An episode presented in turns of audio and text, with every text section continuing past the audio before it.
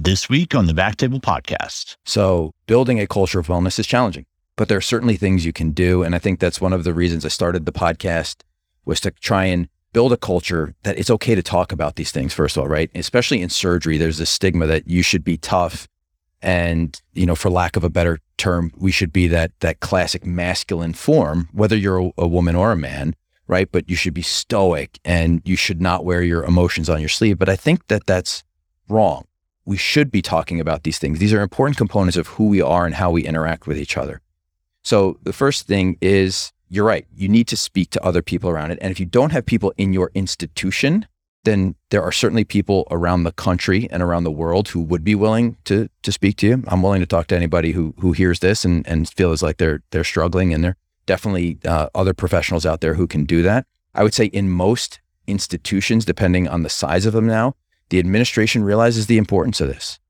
The costs of burnout and losing a physician or a surgeon and recruiting somebody else have brought this to the forefront. And so they are very aware, and most large institutions now will have at, least wellness initiatives or a wellness officer or some program where you can reach out and you can seek help if you need it.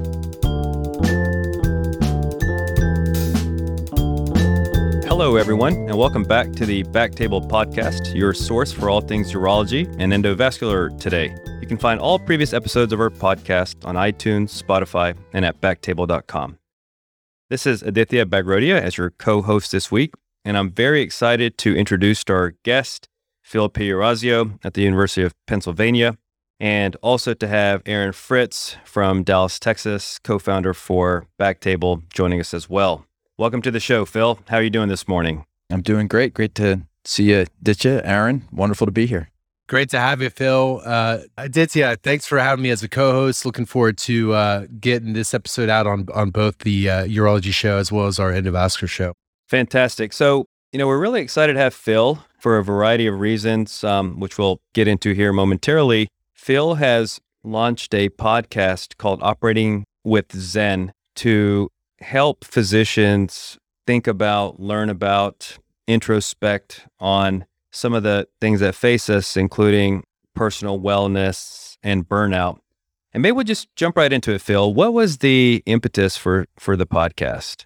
Yeah, so I think you know everybody's got their COVID silver lining, and this was one of the kind of things that came out of COVID for me. And I remember very early on, March, April last year, just having a lot of time to reflect and think about who I was, what I wanted to be, where was my career going, how was I interacting with my patients and my family and my colleagues. And simply, this is a really simple way. One of the things I recognize is I wanted to be more flexible and I wanted to feel better in the operating room.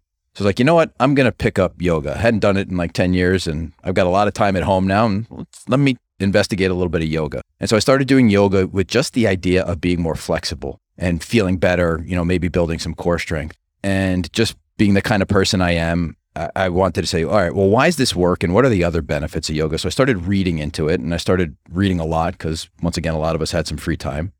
And so then I started getting into mindfulness. And as you know, yoga is not just a physical practice, but there's a, a mindfulness practice in, in yoga too. And so I started really reading into then the science of mindfulness. And I was like, wow, this is really applicable to what we do in medicine and something that is really, truly missing. And so I started kind of putting together my thoughts on how we could integrate a mindful approach to life into surgery, into medicine, just to generate well being, to prevent things like burnout and depression and all of the anxiety issues that many of us were facing prior to COVID that have just been amplified.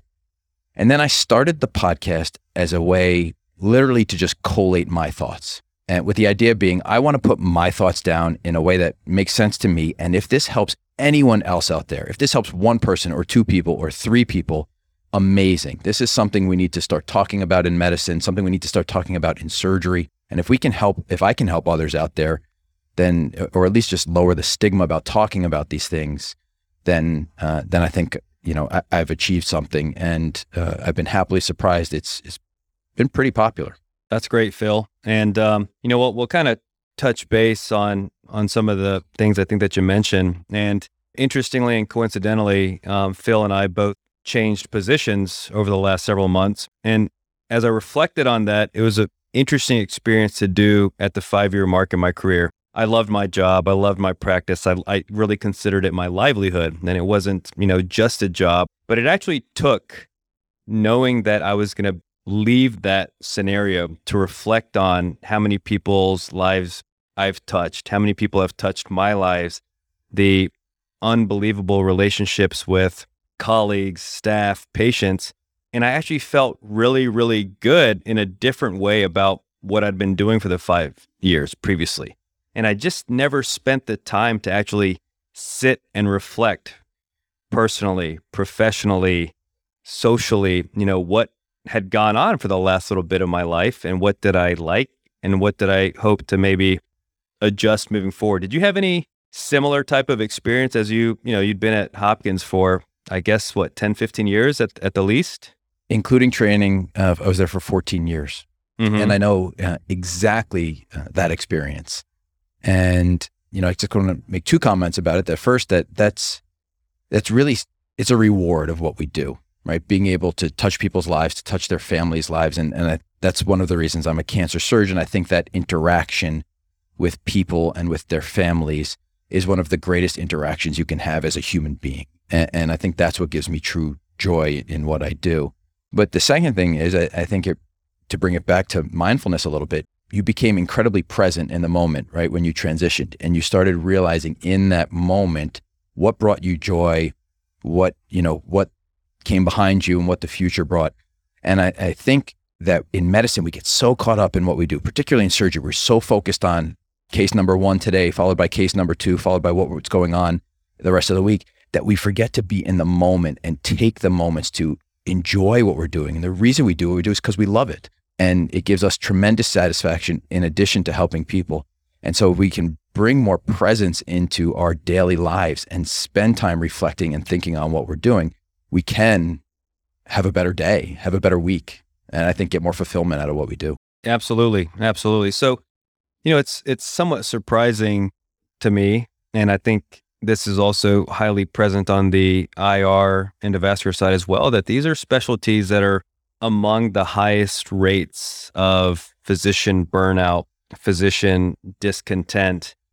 And, you know, in, as you've kind of jumped into this topic, Phil, you know, what are the what are the the kind of trends or how does this kind of start? I mean, you you come out initially and you're enthusiastic, you want to get busy, you want to start having your patients, and then somehow something start evolving, changing. Um, can you just kind of walk us through any insight you have on the process, red flags that that you've noticed or in, maybe reflected on in your own career? Yeah, I think anytime you talk to somebody about burnout, it almost always comes down to a seminal event.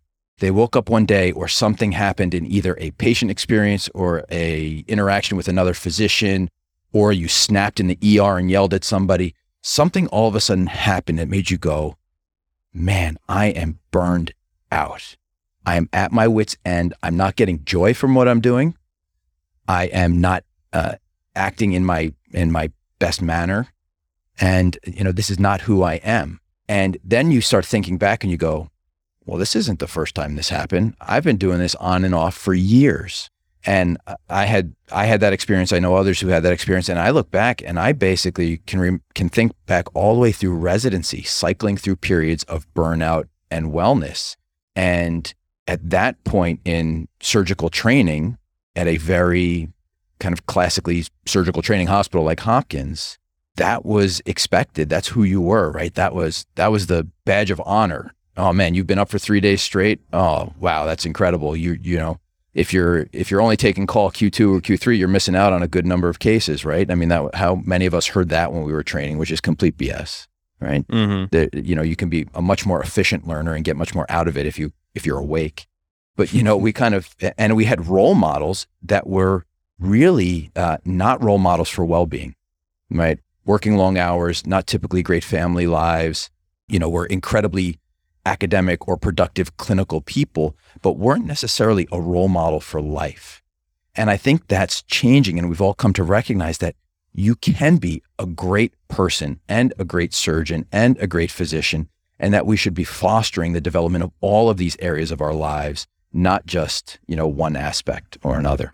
So, do you see opposition like, you know, cuz a lot of these older guys are still around, especially in academic departments. What what do you kind of response do you get with when we talk about wellness and and burnout with with these guys? Are are they just kind of shrugging it off? Or are they coming around and realizing, oh yeah, we are seeing this? I, I think it really depends on on the person and truly introspective, intelligent people come around and realize what they went through uh, was tough and honestly probably a lot tougher than what we went through.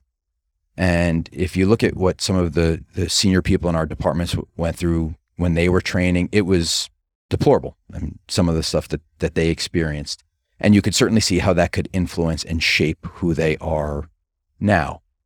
And you know, I think some of them sit there and go, well, listen, I walked uphill through snow to school, both, you know, going to and coming back from school. So you should do it too. Yeah. Uh, that's what gives you character. But I think the truly introspective people say, well, you know what? I went through this. It made me who I am. It wasn't necessarily right. And there's a better way we can do it for you. And I think that's part of what I try to impart to people is that we all go through struggles. Life is struggle, but your struggles don't need to be somebody else's struggles they're going through their own individual struggles and we can help each other to be better. Yeah, I, I would wholeheartedly agree. And, um, you know, when I reflect back on my training, some of the things that seem like so outlandish at that at that point that I would never, you know, consider doing them now. And it wasn't always a malignant, explicit instruction coming from the top. It was like a culture that was this is the way it's always been done. And I actually think that at least among the younger generations, trainees, things are coming out at a very different level. And it's brought wellness, personal well being, work life harmony, balance, however you want to phrase it, much more to the front. Where I would say that, you know, in my experience, it's almost becoming unacceptable to be one of the old school, tyrannical, you're going to get reamed out. You're going to be in trouble. Um, you're expected to really put yourself squarely on the back burner for the good of your profession. I don't know if you have any thought, thoughts about that, Phil. Yeah, I think you you bring up a couple of really good points, and and there there's the culture and there's the specifics that you experience, right? And I saw really wonderful people do terrible things. Saw somebody smash pager against the wall. You've seen people berate medical students, colleagues, nurses. I sent a lot of apology emails as a resident and junior faculty member for behavioral things. Uh, I'm not proud of them. Uh, I'm, I'm not proud of that at all. But I'll also tell you, towards the culture, I was never really reprimanded for any of that stuff early on. I was told to send the apology, right? I, I was, you know, told the right thing to, the right way to, this is not the right way to behave. You need to act better. But it was acceptable in some ways, right? Oh, you're a surgeon, you're a surgical resident. That's, you know, uh, it was, I was never really taught the right way to behave, I guess is the other way to put it. Um, so yeah, it's definitely an experience that I think we've all had. And once again, I don't think other people need to have that to be successful surgeons. So I think, you know, it's, it's a well recognized problem issue in, in our field. And I think it permeates surgical fields, it permeates um, and medical fields, private practice, academics, hybrids. And, you know, I don't think that we're going to, you know, say, here's a list of seven things that you can do and your life's going to be well starting tomorrow. But I'd like to just bring up a couple of things that I think are worthy of, of you know, exploring a little bit further. So, one of the things that I think has happened in our service oriented field is that there's an expectation a need, a desire to be constantly available, whether that's with Epic, MyChart, Secure Chat, patients having cell phone numbers. That this isn't 30 years ago where, you know, there was a landline. And if you couldn't be reached by the landline, somebody else kind of handled things. So maybe we just talk a little bit about, you know, how do we carve out time for ourselves, you know, and our families, just just 101. Yeah, it's it, it's great, and I love talking about this practical stuff too. I think one of the biggest misconceptions that people have is that creating boundaries is going to limit what you can do. You have to change the framework on that. Creating boundaries actually enhances what you can do. right? And it keeps you focused and it keeps you in line. And what I mean by setting boundaries is set expectations for your patients and your colleagues. So, for instance, I started this new job at the University of Pennsylvania, and I have a fairly reasonably sized administrative role to my job.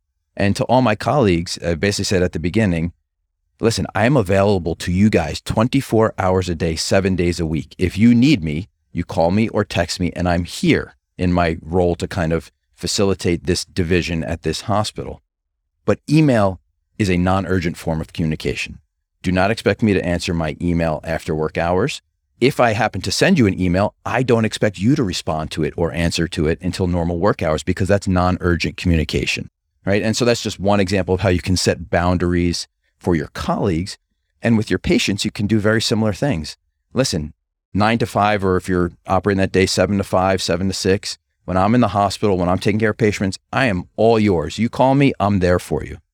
But don't expect necessarily a uh, that I'm going to be available to you at two o'clock in the morning. Now, obviously, if there's an emergency, there's channels set up at every single hospital, whether it's a resident or a colleague, somebody else on call. And the two most common misconceptions that a lot of physicians have is I'm the only one who can take care of this patient, or I'm the only one who can do this. And that's not true. You, your colleagues are amazing. Your, we train residents and fellows so that they can handle these things and learn how to do them. And I will tell you, there are very few complications or issues that one of your colleagues cannot handle. And guess what? If they can't handle it, they have your information. They can reach you. And that very rare circumstance, once every few years in the middle of the night, where they actually need you because they can't temporize the issue or help you. So we've got to get over the the misconception that we're the only ones who can do this. We've got to learn to rely on each other to work on teams. And by working together and protecting each other, setting boundaries and understanding them, I think that's one of the ways we can uh, preserve wellness. I think that's great advice, Phil. Um, I actually heard that there are some Fortune 500 companies that are starting to do that where they shut off their employees' emails overnight so that they're not working endlessly into the night and they are refreshed the next day.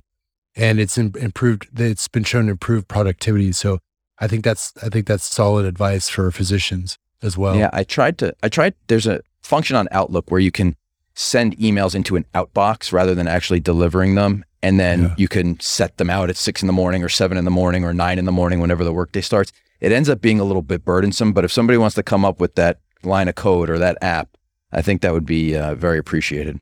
Yeah. Yeah. I also think that a lot of what you said resonates. I had a, we had kind of a family event a couple of years ago, and I just needed to, without any notice, take care of my family. And um, it was a good reminder that the world will turn. And, you know, of course, my partners and my chair and everybody were absolutely amazing. And then, of course, you know, moving again, it's like you you have these patients, that you have these relationships, you have these roles, and you're such a integral part of your outfit. But at the end of the day, patients will get taken care of. There's amazing people, and um, and the world will continue to turn. You know, and and I mean, we're not all replaceable. I don't want to reduce us to that, but you know, there are redundancies, and for the other 99.8% of the things that we do, there's somebody else that could likely do it just as well. So I think some humility actually in all of this that like like you mentioned, other people are perfectly capable and their heart's in the right place and they're going to do a good job is uh, is is valuable. So I, I think, you know, even to me in a new role, a lot of what you were saying is like, oh my gosh, that's a great idea. And just setting the expectation versus I just need to start out and be like available every second of every day to every person is probably healthy. So let me ask you, like in a, a sentence or two, and I know this isn't easy. You know, what does wellness mean to you? Wow, sentence or two, huh? This is going to be, or, or maybe like a short paragraph. yeah, I think in its most practical sense, you know, wellness is waking up and getting through your day every day feeling well, you know, feeling happy. You're not having pain. You're not struggling. And there can be physical wellness, there can be mental and emotional wellness, right? There's lots of aspects to to wellness, but it's basically getting through your day without anxiety, angst, or pain. Was that concise enough? Yeah, yeah. I, I mean, absolutely. And you know, I don't want to add on to that, but maybe even enjoying what you do. You know, certainly in Eastern philosophies, and we kind of grew up this way, is that it's your livelihood. It's not your job. Your job has a connotation of I mean, you know, especially when we talk about professional wellness, and of course, there's family and all of that. But you know, it's it's your livelihood. What actually makes you happy? What makes you lively? Not what you're waiting to be over. And, um, you know, I think as physicians, we are incredibly lucky to be involved in, you know, other people's well-being and wellness. And, you know, how do you, how do you kind of bring this to the top of mind so you reflect on that, think about that? You know, you and I have just had career changes and it was a natural disruption that forced that upon us. But, um, I mean, do you schedule it in Fridays at nine o'clock? I spend 35 minutes thinking about the positives of being a doctor.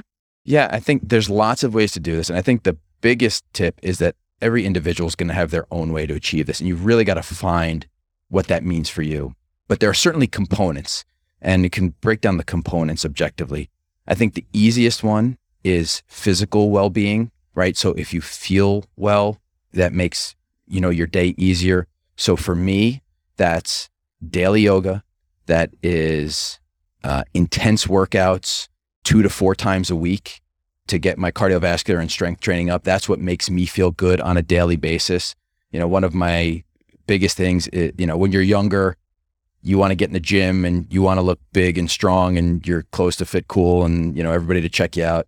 Now you just want to feel well, right, in the operating room. You want to do a long day in the operating room or taking care of patients. You don't want your back to hurt. You don't want your feet to hurt. You don't want your hamstrings to be pulling on your pelvis, right?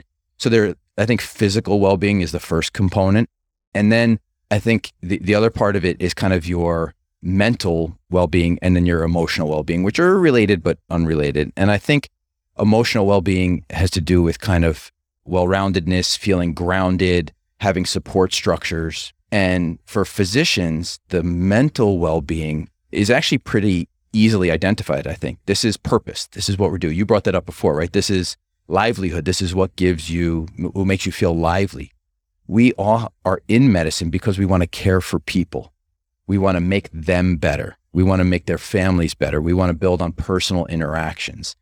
So we have a purpose. And I think while we are beat down by so many things in medicine, whether it's electronic health records or increasing burdens. We also, as, a, as opposed to some other professions, have the easiest way out in focusing on our purpose and who we want to be and how we want to serve the people we care for. So I think by really focusing on what your purpose is and how you cultivate that, that is, I think, one of the strongest ways to identify and work through wellness.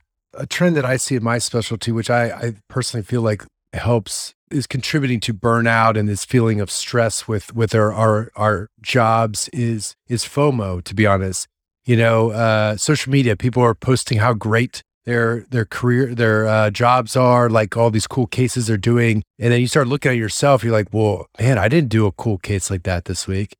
You know, I did. Uh, what am I doing? Like, I I need to get a better job. Right? I just feel like there's there's this element of of missing out that is um, largely due to social media. Social media obviously has its upsides, but it's also it's it's not that different from the teenage girl looking at the the beautiful women on on Instagram. You kind of get this insecurity by seeing what other people are doing, and a lot of times those those people aren't really their jobs aren't really that great. They're just presenting themselves that way. Do you do you have any insight on that, or is that something you touch on with Operate with Zen? Yeah, we definitely touch on it. And it is definitely one of the challenges. And it's not just in academic medicine. I think you see this in clinical medicine as well, too, right? Oh yeah. man, my partner's doing better cases than I am. I'd like to have a better case mix. In academics, you worry about being scooped, right? Oh man, those people are they're they're published on on something that I'm publishing on and they're getting out ahead of me and they have more notoriety. And I think a lot of it is framework and perception. And I definitely struggled with that early in my career. And I think one of the things that helped me kind of work through that is taking joy in the successes of others. And that can be clinically. So you see your partners and you go, gosh, you know what? Aditya does an unbelievable retroperitoneal lymph node dissection. And it makes me really happy to see him do one so well and to see that patient do well, even though I know there's a component of me that really would have loved to do that operation and thinks I could have done a great job too. Right but you have to take joy in your in your partner's successes. And academically you have to take joy in people furthering the field whether you're involved or not. So as i think you guys know you know i do a lot of work in small renal masses and active surveillance and, and watching tumors and non-operative management. And early on in my career i felt very very protective of that space right? I had to be the one publishing in it. Our work had to be pushed forward. And I'll tell you, some of that is just maturation, but I am so happy when anyone in the world now is publishing on that topic because it's furthering the field. Whether they agree with what I've said, whether they're challenging what I've said, whether they're writing something contrary or better than I've written, it just makes me happy that we're moving the field forward. As I said, some of that's maturity, some of that's perspective. But if we, you know, you can't necessarily change the circumstances you're you're put in, but you can certainly change the way you view them. And that's not an original thought. Um, that you know, the the best example of that is Viktor Frankl, Man's Search for Meaning, which is I, I would recommend for reading for anyone, no matter what your profession is, what you do in life. It is one of the most profound and relatively short reads you will ever have. But that is one of the major take homes is you can't change your circumstances, but you certainly can change the way you view them. Yeah, that's solid advice. Appreciate that. It is a great book. I, I, think it's been about ten years since I've read it. Then it might be time for a you know another another crack at it. And and I can absolutely hear what you're saying. I feel like somehow in life in general and in medicine, in a blink of an eye, you're not like the junior guy. You're not the young guy. Now you're like the mid career guy, and certainly in a blink of an eye, it's gonna be you know you're the senior guy. But having like trained fellows for five years or residents and you see the amazing things that they're doing and um, it really is super rewarding. And i think it's again quite insightful for me just to say you know it is it doesn't have to be me at the epicenter. And i think some of this goes into ego which is let's be honest a part and part of academic medicine. It's bandwidth it's resources it's being you know, knowing internally that you're doing your best and feeling content with that and and having it be, I think, more absolute than relative or relational. That I, I've done this and this might be small at my institution and this may be incremental in the big scheme of things, but it was good and it was helpful and I feel happy about it. I think that's also something that, you know, it's hard to realize because if, if it's going to be comparative, it's keeping up with the Joneses and that's always going to be unsatisfying. Oh, for sure. And you know, we're all type A personalities, right? We're all like gunners and and it's part of being competitive is almost hard, hardwired into us to get to where we are. So that's going to take like some real, you know, reflection to like to recognize it and say, "No, I need to take a step back and realize how great I am and I don't need to keep up with Aditya, you know, crushing over there at UCSD." So I, I, I think it's solid advice, and it's it's something that it's probably a linchpin to to what we want to achieve in terms of wellness. Yeah, it, it's great points, and you bring up the competitive spirit, right? You're right. We all have competitive spirit, and once again, it's about framing that that competitive spirit. And we you could put it all into your individual efforts and your individual successes. Um, and there are certainly people who do that, but you could also put that competitive energy into your institutional or departmental or divisional or practice group or whatever it may be into that competitive edge for that group. And the other part of that competitive edge or energy is using it in a positive direction. You could certainly use that competitive energy to take down competitors or colleagues or even your the, the people you work with. But if you're using that energy to kind of build and promote other people, you see things come back and all of a sudden everybody's moving in the right direction and, and, the kind of the synergy is much better than you could ever do as an individual. The really good analogy for kind of using that energy wisely are olympic athletes. And you'll see kind of before you know just like we get nervous before we do a case sometimes or we have anxious energy or anxieties before they're in a competition they have that same energy. And there's actually a whole performance science behind this, but the most successful Olympic athletes take that energy and channel it into the competition rather than wasting it on what we would kind of colloquially call nerves or or non-productive uses of that energy. It's taking that energy and using it in the right direction rather than letting it just expand into space. So one of the things that I think might be challenging is doing this alone. That we feel like, you know, we need to create a life that's conducive to wellness by ourselves. And of course, there's family support. I think it might be oftentimes difficult for people to talk to a partner, a colleague, a chairman, a chairwoman, know that, hey, I think I'm having some issues or problems here. And uh, there's been, I think, increasing recognition that engaging a coach, engaging other people that have expertise in this can be beneficial. Was curious if you have any thoughts or opinions on that, Phil. Yeah, absolutely. So it is much easier to be well in a culture of wellness. So building a culture of wellness is challenging, but there are certainly things you can do. And I think that's one of the reasons I started the podcast was to try and build a culture that it's okay to talk about these things, first of all, right? Especially in surgery, there's this stigma that you should be tough. And, you know, for lack of a better term, we should be that that classic masculine form, whether you're a, a woman or a man, right? But you should be stoic and you should not wear your emotions on your sleeve. But I think that that's wrong. We should be talking about these things. These are important components of who we are and how we interact with each other. So the first thing is you're right. You need to speak to other people around it. And if you don't have people in your institution, then there are certainly people around the country and around the world who would be willing to to speak to you. I'm willing to talk to anybody who who hears this and and feels like they're they're struggling, and there definitely uh, other professionals out there who can do that. I would say in most institutions, depending on the size of them now, the administration realizes the importance of this. The costs of burnout and losing a physician or a surgeon and recruiting somebody else have brought this to the forefront. And so they are very aware, and most large institutions now will have at, at least wellness initiatives or a wellness officer or some program where you can reach out and you can seek help if you need it. And the last little point I'll make is if you are really struggling um, by yourself or you don't feel like you're in a culture of wellness, to foster that as an individual, one of the easiest things you can sometimes do is journal or write. And we, you know, we like to think that you can just reflect in your head, um, and you can, but there are certain there's certain benefits to putting things down and things you can journal about. I, I journal every day. You may be surprised to hear that, Aditya, but I, I journal every day now. Um, and there's three components to my journaling. The first is gratitude. I write at least one thing that I'm grateful for in that day. The second thing I do is I write down only one to three things that I have to do the next day. Right. So it helps me prioritize and lower anxieties about the next day. What has to be done? What are the real priorities? Because everything else can get done. And then the third thing is an opportunity just to reflect on things that happened in the day, things that went well, things that went poorly, things I want to help cement in my mind. And just kind of that act helps me reflect on that. And so if you're out there and you feel like you're alone or an individual or you want to cultivate this, try try journaling. You could do it on paper, you could do it on the computer.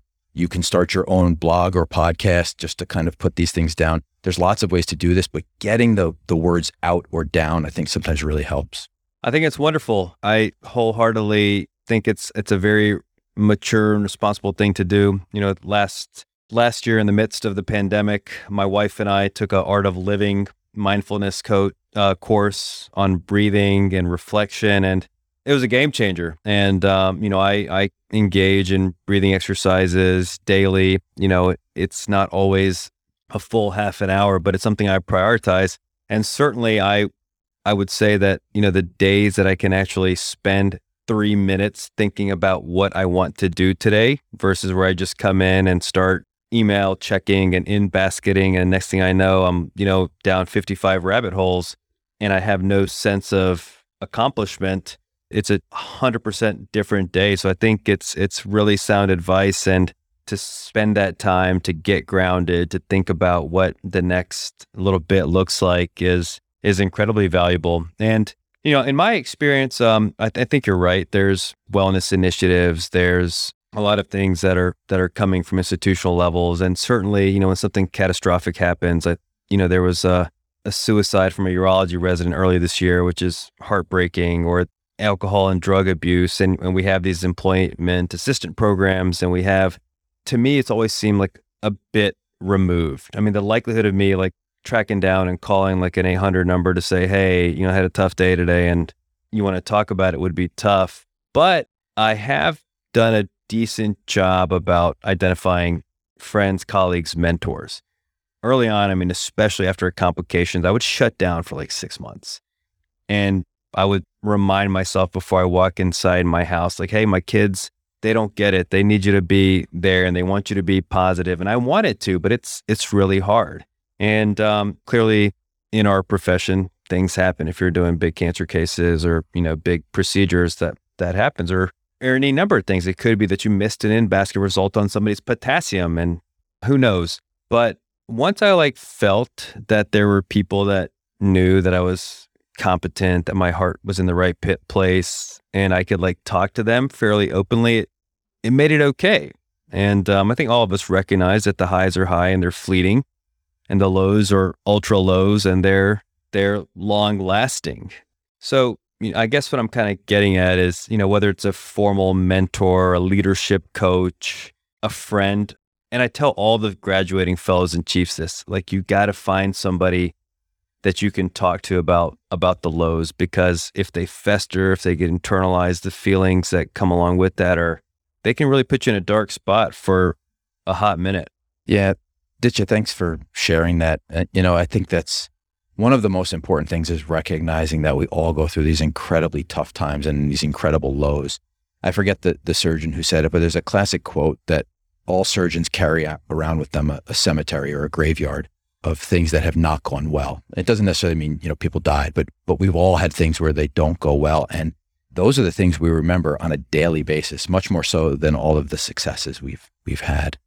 And you're absolutely right. You need lots of mentors. And when I talk to people now about getting mentors, right, especially in academic medicine, we talk about, right, you want your academic mentor, you want your clinical mentor, and that may be somebody you can go to for, you know, to talk about complications or issues in your clinical practice. But I also tell people now that you want a, a wellness mentor. You want somebody that you can go to and talk about life. And I think we all kind of identified those through our training, right? There's always, you know, I went through some really tough times in residency. And then there was, you know, one of the docs at Hopkins that I could just kind of go to and, and unload about life things to. And he was always there as a, as a voice. And I think I didn't recognize that as an objective relationship then, but I think a wellness mentor is part of that kind of mentorship portfolio that we need to develop as we move forward. If you're having trouble finding that near where you are, there are coaches and there are things out there. Part of my journey over the last two years, I got certified as a coach. And, you know, coaching is a completely different topic and, um, you know, a much longer conversation. But long story short, coaching's been around forever in business, decades. It's been around in medicine for about 10 years, but it's in the C suites, right? The deans and the and the CEOs and our chair people get coaching and people who need remediation getting coaching.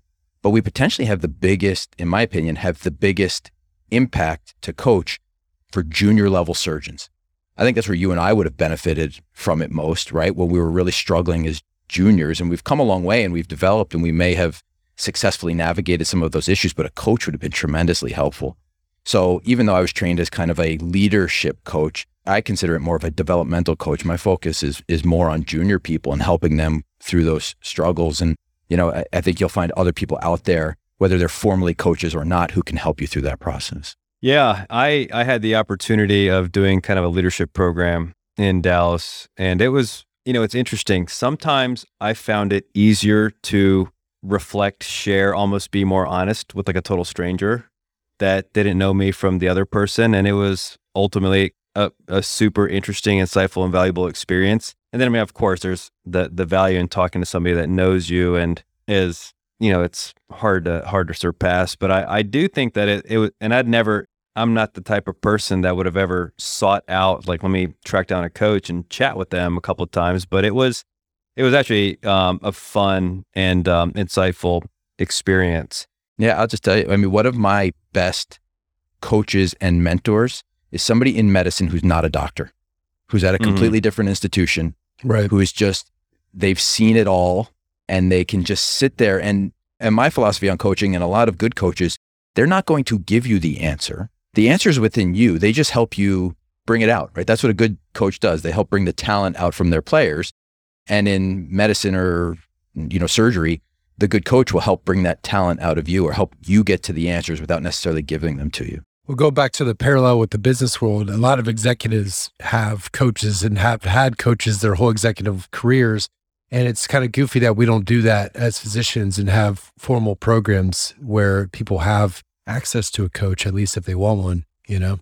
I mean, this certainly is an original is not an original thought, but your Tiger Woods, your Michael Jordans, yeah. your Roger Federer, elite you know, athletes, people, yeah everybody gets coached all the time. And to think that you know, we're coached through residency or fellowship, and then it's like now you're off um, practically in terms of you know making sure that you're operating at the st- state of the art, et cetera. I mean, not to mention the holistic 360 degree approach to it. I, I would totally agree that, you know, without some constant mentorship, almost, um, you know, mandatory that uh, we're, we're really losing out um, for ourselves and likely for our patients as well. And you're absolutely right. The Michael Jordans and the Tiger Woods and the elite of the elite use coaches. But if you look at the NBA and the NFL, they've got it right too. Rookie camps, rookie coaches, right? They sit those guys down and they say, okay, here's here's help on how to behave. Here's help on how to control your finances. You know, they recognize the importance of kind of the impactful presence you can have in somebody's early, early career. And I think we could do a better job of that in medicine too. You know, I recently saw a movie, or it was kind of a documentary called The Weight of Gold. It's HBO and it's uh, narrated by Michael Phelps, and it and it kind of runs through you know interviews with all these elite Olympic athletes. And suffice it to say that a lot of them struggle with mental health, with personal health, with financial health, and um, you know I think things kind of came to a head a couple of years ago when a couple of you know externally very successful, positive people committed suicide, and you know of course there's similarities, there's differences, there's parallels, but um, each Olympic athlete does get a uh, psychologist, which is at least a step in the right direction. And clearly, there's a, a lot of work to be done. But, you know, 101, just recognizing that part and parcel of our profession can be high stress, managing that, and then managing that in the context of I want to be a well rounded, happy person. It's not easy. And I feel like we're generally people that have been able to get where we're going on our own merit. I'm going to get the job done up until now. And and to step back, reassess that is also not easy, but I also think it's never too late to do that and and to maybe, you know, whether it's reset or recalibrate is not easy. And and this actually kind of brings me in I think you're a perfect example. You know, you've been doing this for enough time to have perspective. You're not, uh, you know, kind of put out to pasture by any stretch of the imagination. And you're like, you know what? I, I recognize this and I want to do something about it. And so, with that, tell us a little bit about um, operating with Zen. And in my opinion, that can give a little bit more in depth diving into some of the aspects of wellness. But, you know, tell us a little bit more about your podcast as, as we, you know, kind of wrap up. Yeah. So, you bring a great point to, but before I get to the podcast, just about kind of mindfulness and intention. You don't have to meditate to be mindful. And just like we we had that kind of conversation about emails and how you manage your day, right? If you're thoughtful about your day and how you're going to attack your office or your clinic, whatever it's going to be, it goes easier. It's a little more productive rather than just kind of floating through the day. All of a sudden you look halfway through and you've you've missed out on a lot. Mindfulness is being thoughtful. And if you're thoughtful and intentional at how you approach surgery and your life and your family, you can get a lot more out of it just by pushing it a little bit in a direction. You don't have to fully dive into this. And I think that's part of the point of Operate with Zen. And it's in evolution. The first season uh, was released over the summer in July. And it was a fair amount of monologues, as I said, me kind of putting down thoughts and frameworks of mindfulness in surgery and using kind of classic concepts of mindfulness and self and how to kind of put those forward time and space management, cultivating the self, cultivating purpose, and some interviews with people I knew were kind of mindful in urology and in surgery. And season two will release soon, and it's much more interviews. And that's the feedback we got. People want to hear from other providers how they are or are not mindful, how they get through their days, their weeks, how they plan out vacations. And the idea is to give people first of all, a forum to talk about these things and think about them and say it's okay to talk about these things in surgery, but then also provide some practical skills and practical knowledge on how you can be mindful in your own life. And I would say, it, once again, it's highly personal. Yeah, I'm I do meditate every day, not well, but even the Dalai Lama would say he doesn't meditate well on a daily basis, right? But we try, and that's part of it, and and we're intentional about it. But that may not work for somebody else, and so we try and build the framework where people can talk about these things, work on themselves. And in season two, it's really diverse. Angie Smith from North Carolina is going to talk is talking about vacations and how you manage your vacation, really practical skills. Karen Swartz, who's a wonderful psychiatrist at Johns Hopkins, is talking about physician suicide and why we're seeing so much of this, you know, through COVID and beyond and burnout. Dr. Walsh is going to get on there and talk about purpose and life and, you know, kind of how you define your purpose in medicine. So really diverse people, really diverse topics, but all centered around being a better surgeon, a better physician, and creating a culture where it's okay to talk about these things. That's incredible, man. It's going to be a great resource. I'm really looking forward to uh, to season two. That's, that sounds like some great guests. Well, you know, I, I, certainly have been able to take away a lot of things to to reflect on, and I need to make sure that uh, you know I just don't go hurtling through life at, at a million miles an hour. It, it was a, a blessing in a lot of ways. You know, as hard as it was to leave a place that I love, to sit back and um, recalibrate personally, emotionally, professionally, and um, we have one shot at it. We have one life. And I think we all want it to be something that resembles what we had envisioned. So, you know, really thanks to Phil for for being somebody who's a leader in our field who can step back and say these are things that are important. I think you really have a foot on both sides of it as as a person that's been doing this for a while and as as a person that can relate to younger people, millennials and uh, I would encourage junior people, senior people across the spectrum to to sit back, reflect, and and do these things that that do promote wellness. So thank you, thank you so much. Yeah, thank you both, Aaron. Thanks for bringing us together. Ditch, it's always great to talk with you, and, and I wish you the best of luck in San Diego. It's it's uh you know interesting. We've spent uh, some good time together over the last years, and, and, we're a little bit further apart now than we used to be, but uh, we'll still meet up. Both great places to visit for both of you guys. You know, Philly and San Diego. Well, thanks, Phil. Appreciate it, man. And uh, looking forward to getting this one out on both our endovascular show as well as the urology show. Uh, another, you know, uh, just another cross collaborative episode where we all benefit. Um, and uh, looking forward to additional episodes we have you coming up talking about small renal masses, uh, right? Management of small renal masses here shortly. So looking forward to that one. Thanks, guys. Awesome being here. Thank you so much for listening. If you haven't already, make sure to subscribe, rate the podcast five stars, and share with a friend. If you have any questions or comments, direct message us at at underscore backtable on Instagram, Twitter, or LinkedIn. Backtable is produced and hosted by myself, Aaron Fritts, and co-hosts Chris Beck, Sabeen Dhand, Michael Barraza, and Ali Baheti. Our audio team lead is Kieran Gannon with support from Caleb Hodson, Josh McWhirter, and Ness Smith Savadoff. Design and digital marketing led by Brian Schmitz. Article and transcript support by Taylor Robinson. And Delaney Aguilar. Social media and PR by Ann Dang. Intro and extra music is Ripperoo by Skeptic Moon. Find us on Spotify or at local live music venues in New Orleans, Louisiana. Thanks again for listening and see you next week.